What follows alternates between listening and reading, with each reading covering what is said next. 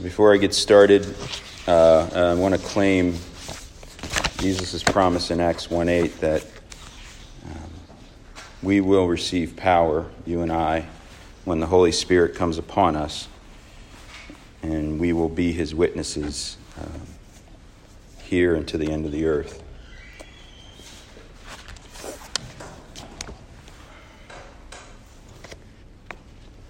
Kenosis by Luci Shaw. In sleep, his infant mouth works in and out. He is so new, his silk skin has not yet been roughed by plane and wooden beam, nor so far has he had to deal with human doubt.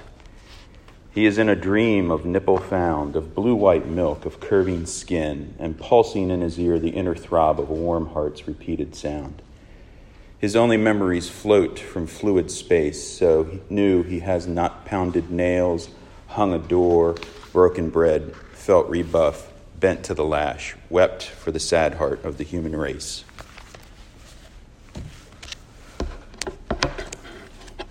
When I was uh, eight years old, uh, the United States uh, celebrated its 200th anniversary of, exist- of existence, the bicentennial.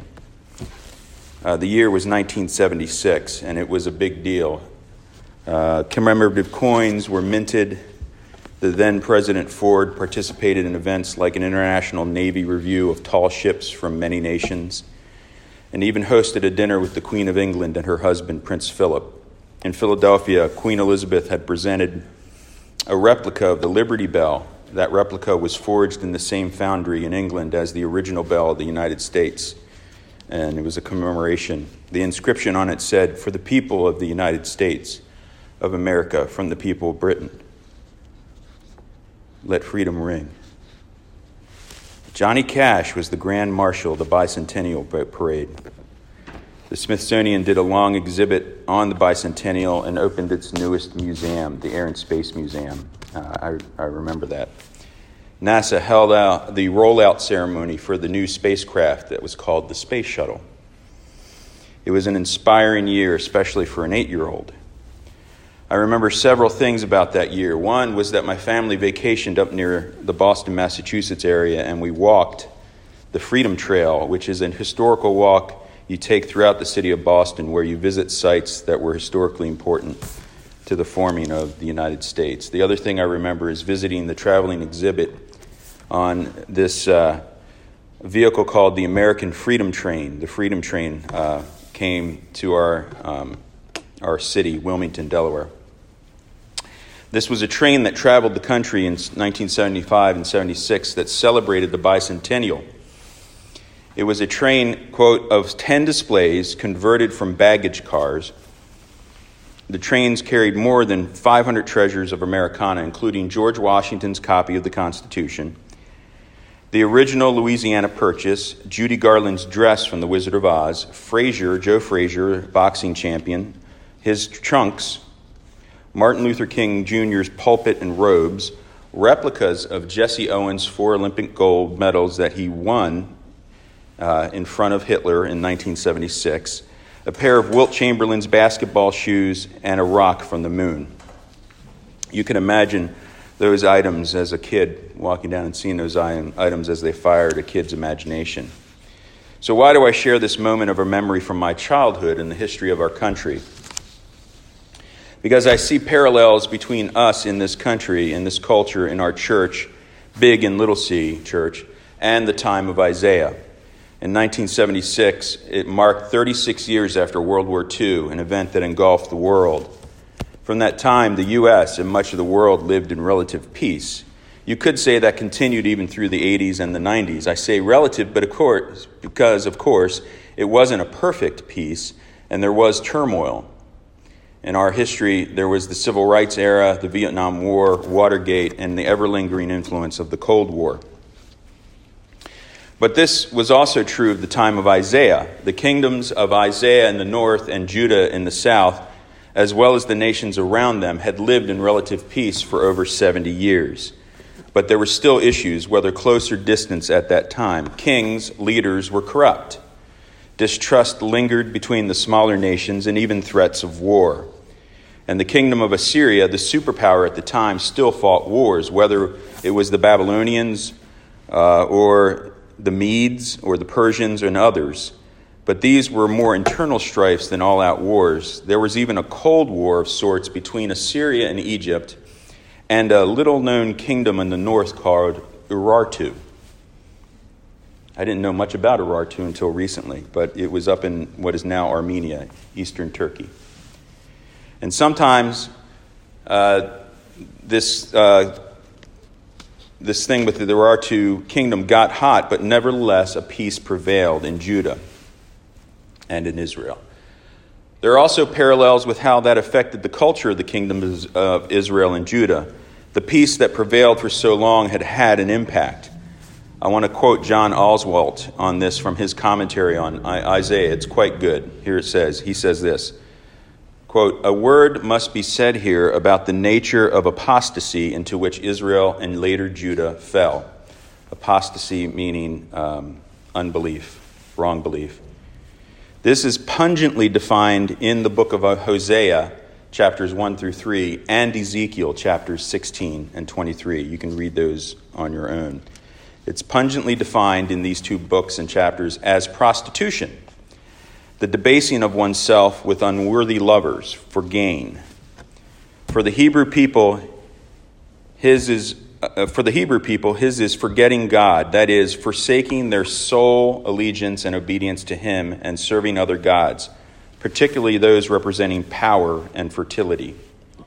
Such a denial must also carry with it the abuse of those weaker than oneself, because the primary goal has bow, uh, be, now become satisfying one's needs through manipulation and the environment. Thus, for the prophets, idolatry, adultery, and oppression are always indissolubly linked.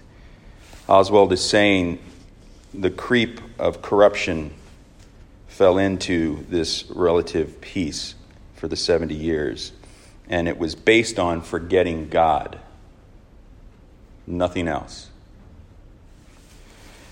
Does that sound familiar? Perhaps a little too close to home right now.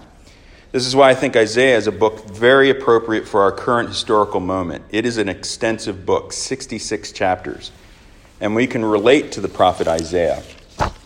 We all can relate to him. We are living in a peace coming off a long period of prosperity. We are in a moment where we struggle with the drift away from God, whether we see it in culture or church. We see manipulation and gain, not just for our physical, not just of our physical environment, but also other environments, whether real or digital. And we have to deal with the reality that we have prostituted ourselves to the unworthy lovers, and not just as a community, but also as individuals. And I will deal with this a little later on in the sermon. For this morning's passage, I want to address two areas related to this chapter. One is uh, calling it the Advent between the Advents. Uh, the second is the specific him of Isaiah 11. And then I will wrap it up with some thoughts on how to apply these things to our lives. What do I mean by the Advent between the Advents here? To help me explain and for you to see this point, I need you to either draw a small diagram or imagine it in your mind.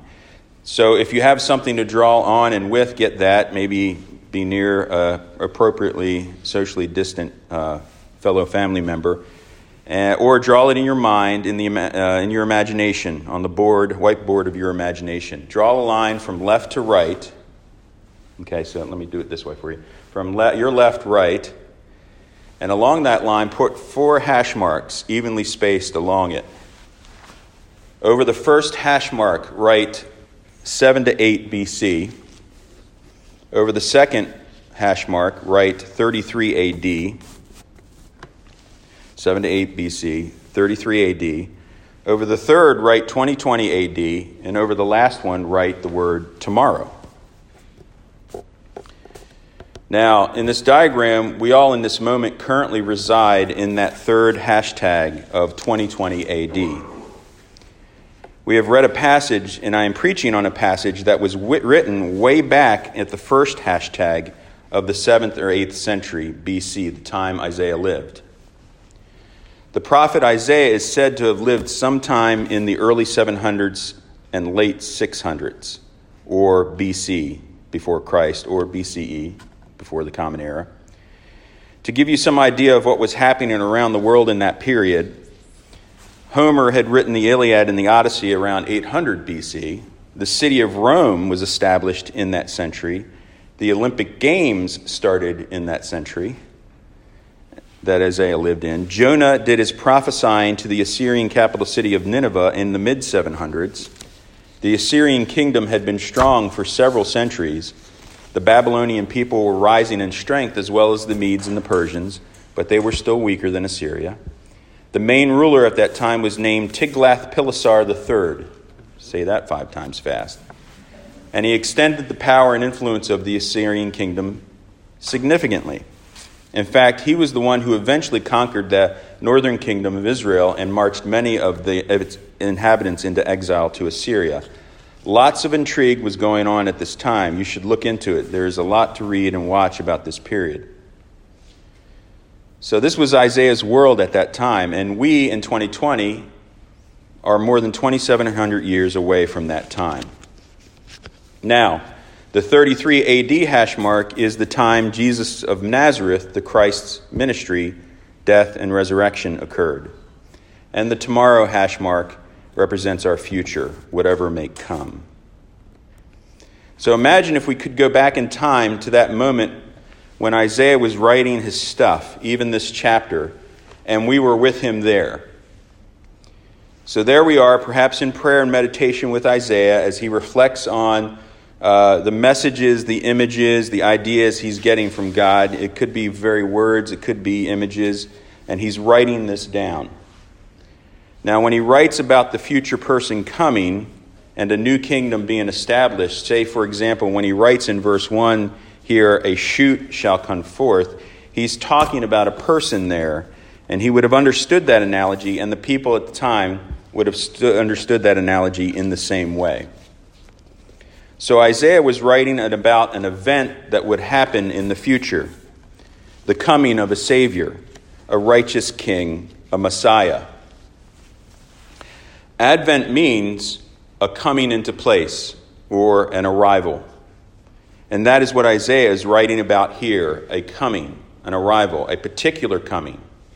Isaiah's advent was looking forward to the arrival of the Messiah. Now, as someone like us visiting Isaiah from the 21st century, we, of course, if we had time, could enlighten Isaiah right there and then and tell him that it happened, Isaiah. The Messiah comes in the first century AD. That is why the second hash mark with 33 AD above it is on the diagram 7, 8, 33, 2020. Isaiah's advent was fulfilled in Christ in 33 AD. And that is what we celebrate here and now, symbolized in these candles. The advent of Jesus of Nazareth being born to Mary and Joseph in time and space in Judea. But returning back to our time, on, on this diagram, we realize that that advent, that advent is even more than us looking back to when God became incarnate in the person of Jesus of Nazareth. But advent, by definition, is looking forward to something that is coming. So here we are, Advent, looking back at something that Isaiah, even further back, wrote about, but we're also, Advent means looking forward. So, by definition, it means looking forward to something, not looking forward to what has already arrived. The opposite of Advent is actually arrival. I looked it up. Thesaurus. However, there is a second advent, the anticipation of yet another arrival. We see it here in Isaiah. Look at verses 6 through 9. This is the part about animals who were adversaries, predator and prey, are now living in peace. I don't know about you, but when I watch nature shows on streaming uh, services, I don't see lions laying down with lambs or infants sticking their hands into dens of vipers because there's nothing to fear. We still live in a world of peril, but not a world of peril that is without hope. Why? because we live between the first and second advent. We live in a world where at the time Isaiah was writing, all the way back there, about both advents. Though he may not have completely understood that, he may have thought, like the disciples in Acts 1 6, that the coming of the king, the Messiah, was to be accomplished in one fell swoop.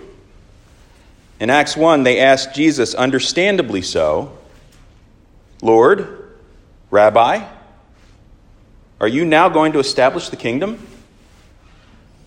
Here, the disciples, perhaps like Isaiah, would have, who knows, assumed the whole shebang of Jesus finishing the job of not only the resurrection thing, but also ushering in the new kingdom of the new heaven and earth was going to happen. They, they've thought that right there. Is this when you do it? And Jesus' reply to them in verse 7 of Acts 1 is, It's not your business for when the Father wills, what the Father wills for this. In other words, Jesus said no. But what is fascinating is what he says right after that in Acts 1 8, which I claimed for us at the start of this. He says, But you, he says, No, it's not for you to know this. He says, But you will receive power when the Holy Spirit comes upon you. And you will be my witnesses in Jerusalem, in all Judea and Samaria, and to the end of the earth. Isn't it interesting? Jesus here ties a question about the end of times, the eschaton, when Jesus will wrap up this whole show with being empowered by the Spirit and being witnesses on, to all the earth. Not just part of it, all of it. He connects the eschaton with our witnessing. Now, I only gave that a little bit of thought, and I need to think about that's that's that's huge. There's something there. I'll talk more about that. Well, and it's not only about the eschaton, it's with the Spirit. But I'll talk more about the Spirit later. Now let's go back to the diagram. So here we are, 7, 8, 33, 2020, tomorrow. So here we are in 2020 looking back at something written in the 7th and 8th century about an event that occurred in 33 AD, looking forward to yet another significant event that will happen tomorrow or sometime in the near or distant future. Think about it this way. The scripture says that to God, a day is as a thousand years, and what? A thousand years is as a day. So to God, 1,000 years, I don't know, somebody with math, 1,000 years, how many days, how many hours? That 1,000 years is like 24 hours for God. So our 24 hours would be like 1,000 years for God, or our 1,000 years would be like 24 hours with God. It's like He's beyond time. So how long ago did Isaiah write that stuff? 2,700 years ago, or just under three days ago. How long ago did Jesus come? 2,000 years ago, or two days ago. So we can all together with Isaiah look forward to a coming, and yet at the same time rejoice that one of those advents already happened, which is different from what Isaiah was looking forward to. He was looking forward to both. We are in the advent between the advents. We see this season as we do every year we celebrate that Jesus the Christ, God incarnate, arrived, lived the perfect life, died the atoning death, and rose again, defeating death. Hallelujah. But at the same time, we are celebrating an advent of hope. Remember, it's a coming, it's arrival. For the coming again of this same God man Jesus to come and wrap everything up. Maranatha, Jesus. This is why we can talk and live with the idea of living in the already and not yet. Do you guys know that phrase? The already that has happened is Jesus coming the first time. The not yet is the anticipating coming again. Isaiah lived and wrote chapter 11 only in the not yet. This writing by him is not wishful thinking. This is not a prediction that he hopes comes true. Isaiah's writing, he's going, Oh gosh, I hope this happens.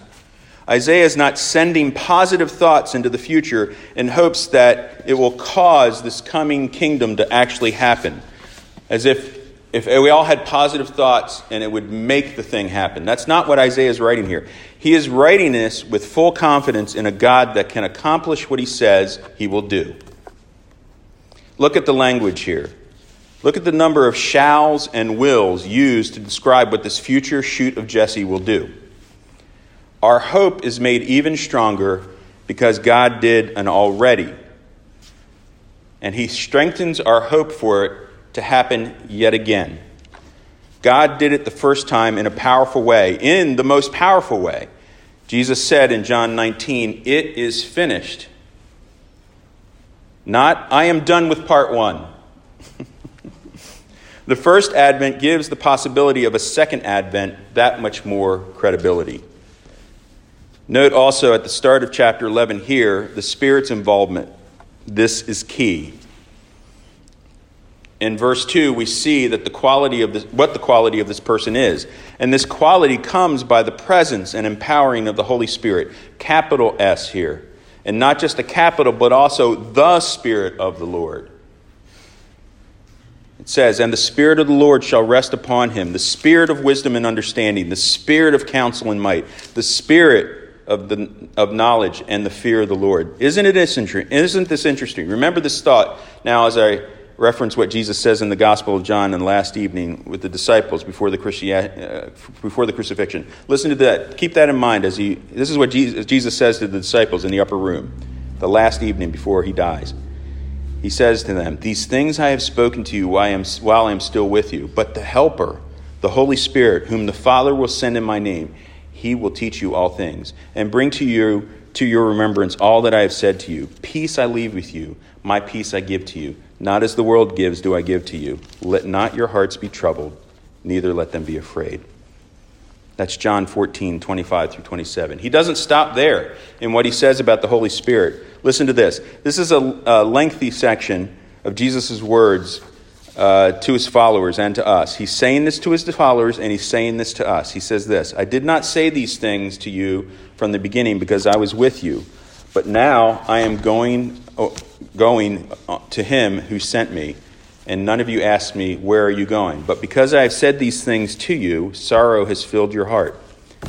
Nevertheless, I tell you the truth. It is to your advantage that I go away, for if I do not go away, the Helper will not come to you the helper being the Spirit. But if I go, I will send him to you, and when he comes, he will convict the world concerning sin and righteousness and judgment. Concerning sin, because they do not believe in me.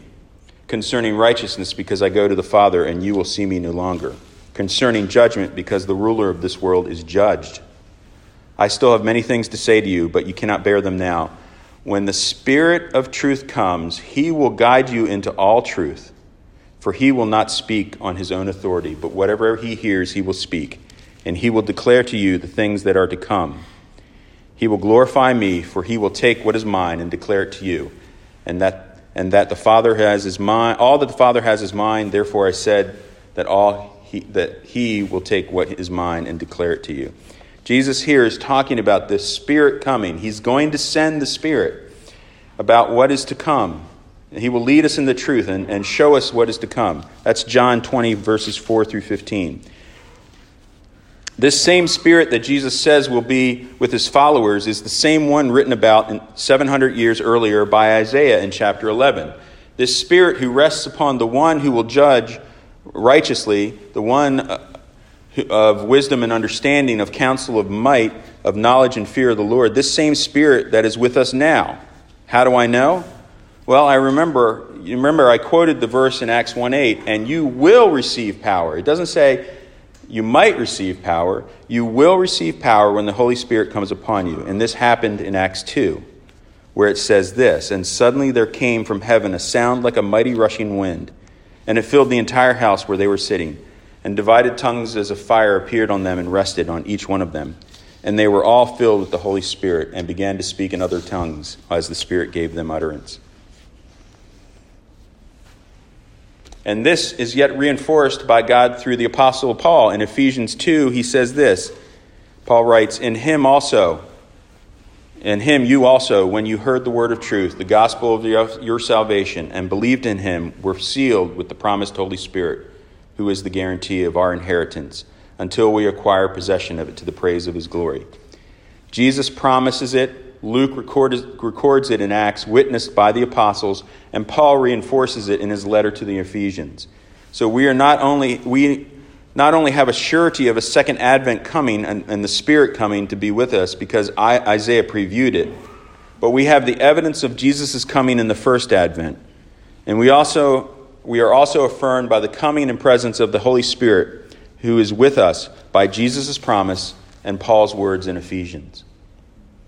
In this advent, between the advents, we have much to rely on for our lives now and the already, and also for the coming not yet.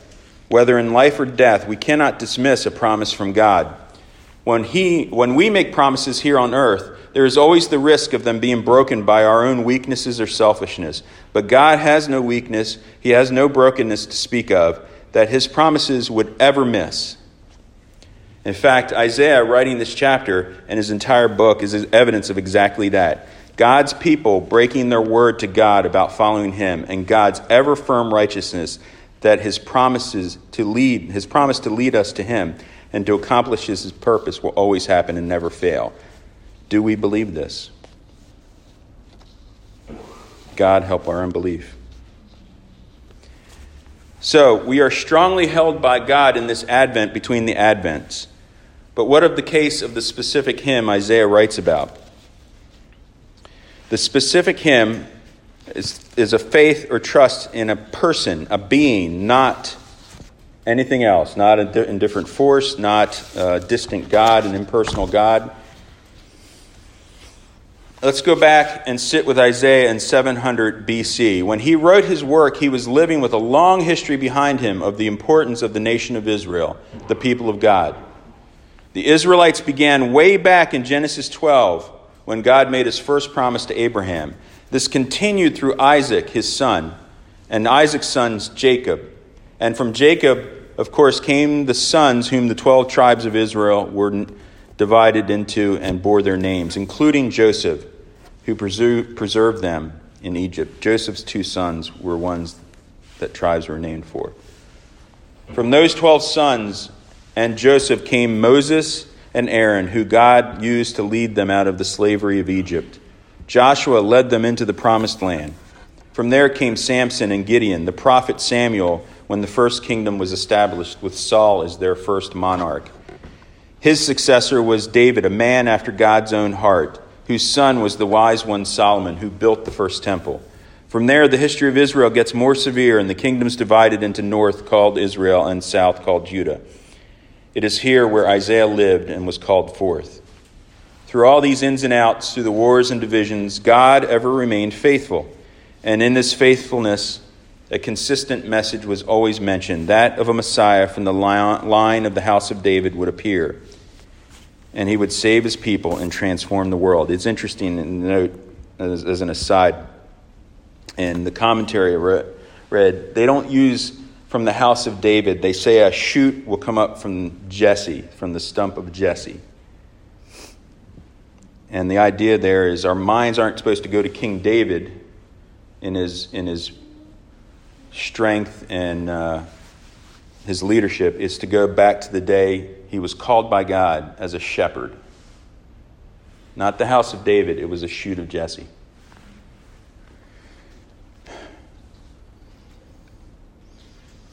A time is never mentioned by Isaiah, nor a name, except by general reference, like in Isaiah 7, which Brett preached about a few Sundays back, first Advent Sunday. The name Emmanuel, which seems more like a title than a name, this history of Isaiah's also appears rather clearly in chapter 11, this history of a coming Messiah.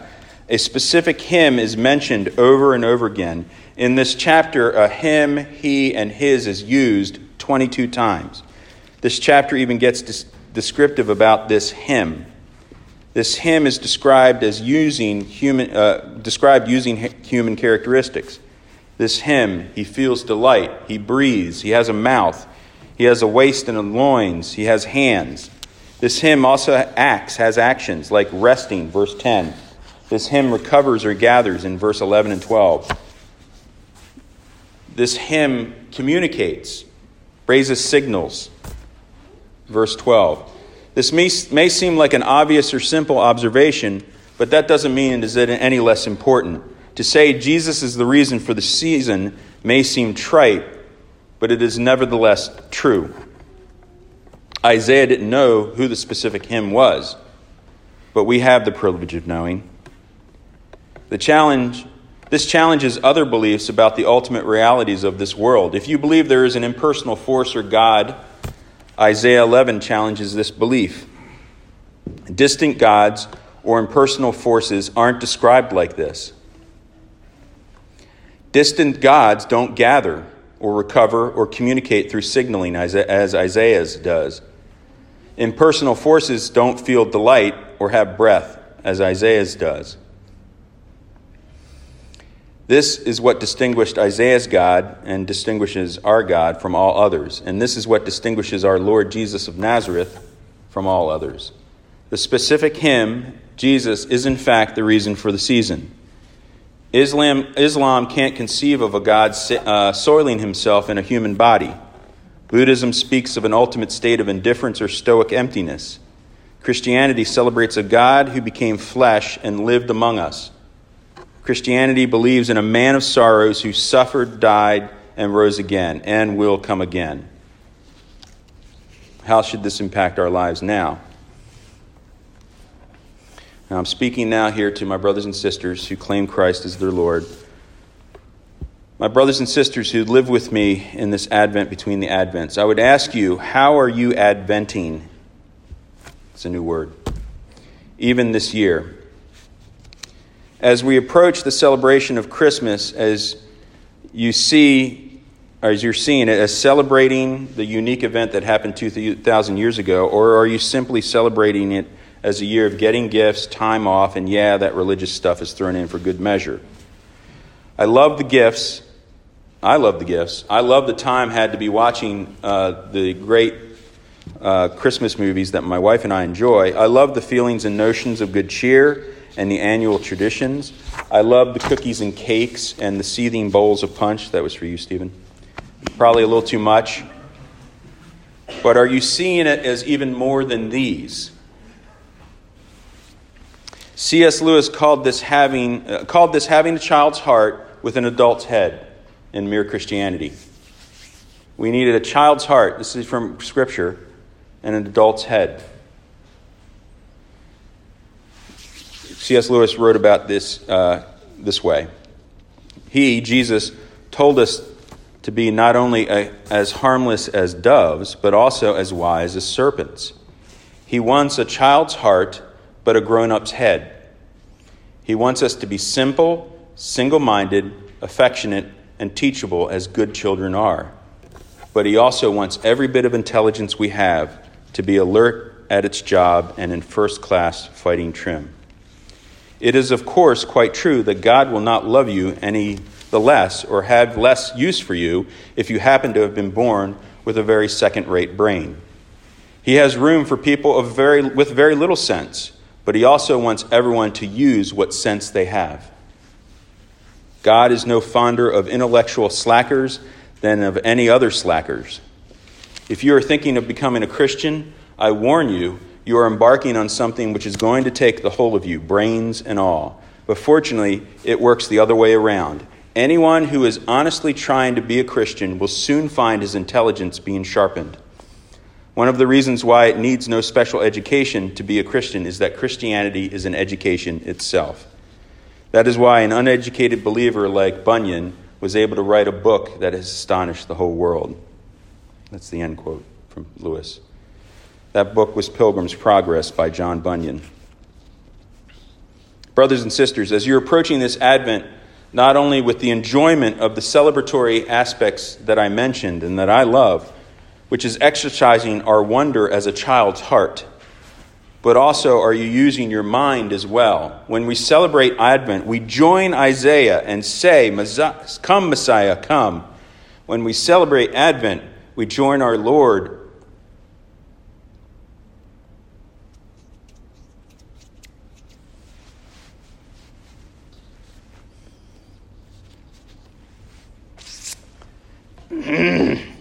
Sorry. When we celebrate Advent, we join our Lord on the shores of Galilee.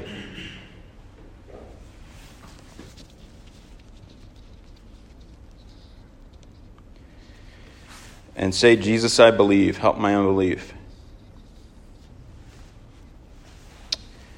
When we celebrate Advent, we wait with those who have believed since Jesus for the heavens to be rolled back as a scroll.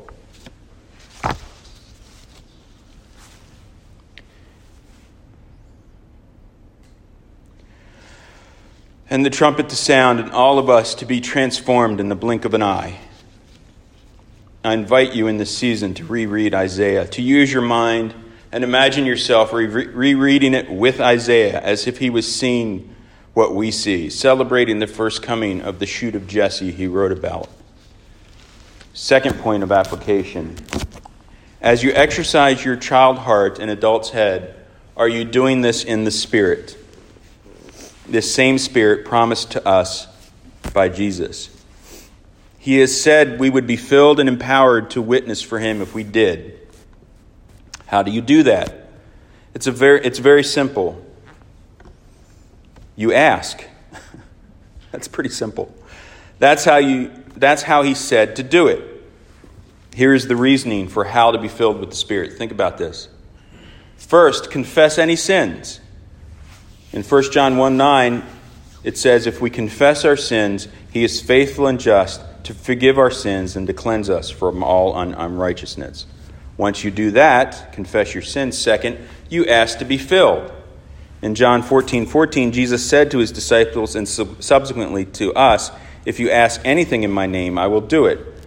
But the Apostle John wrote more on this in 1 John 5 14 when he wrote, And this is the confidence we have toward him, that if we ask anything according to his will, he hears us. So we must ask, Is it God's will to be filled with the Spirit?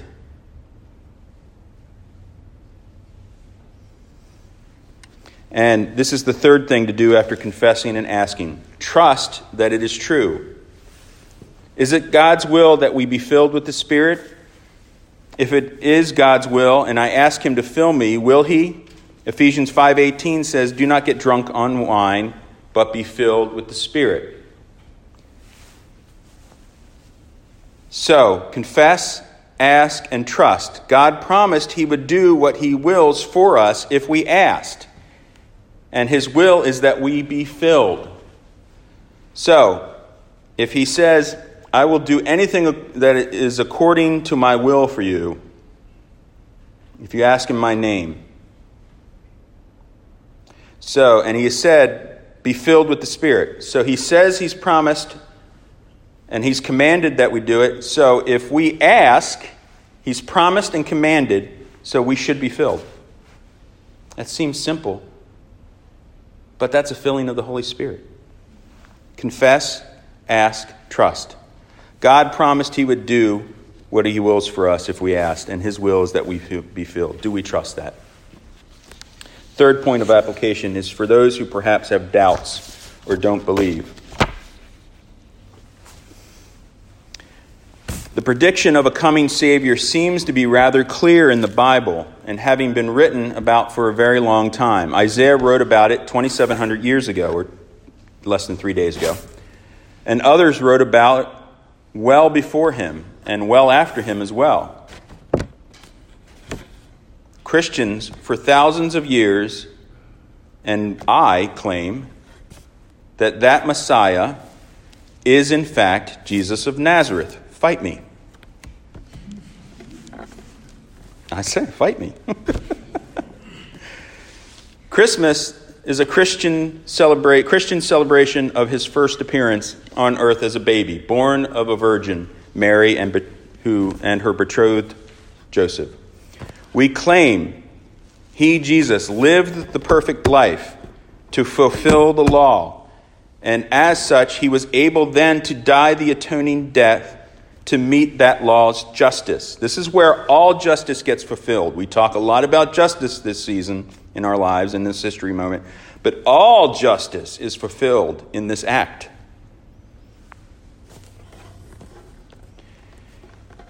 He was able to die the atoning death to meet law's justice. He was the only one who could. And we claim that Jesus rose again from the grave and defeated death because, again, he was the only one who could. I invite you, if you have doubts or don't believe, to consider that. I invite you to believe it. You'll never be the same. You'll be even better. Gloria in excelsis, in excelsis Deo.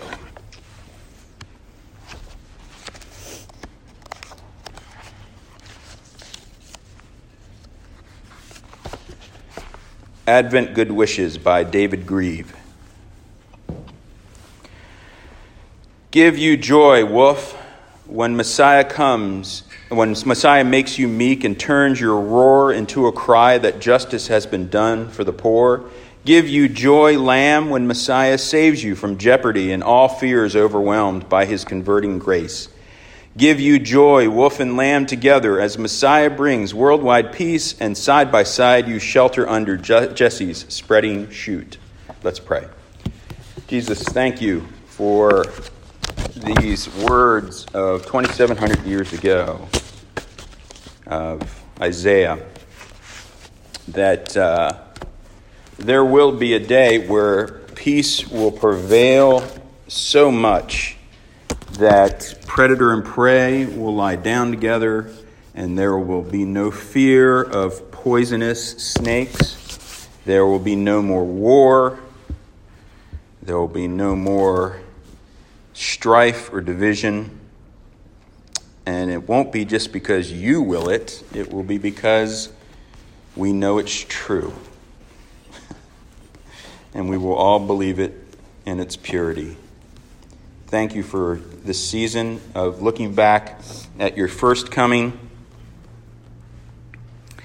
and uh, at the same time that we anticipate your second coming. We do, we do pray, Maranatha, Jesus, Maranatha. Come, Lord Jesus, come. In your name, amen.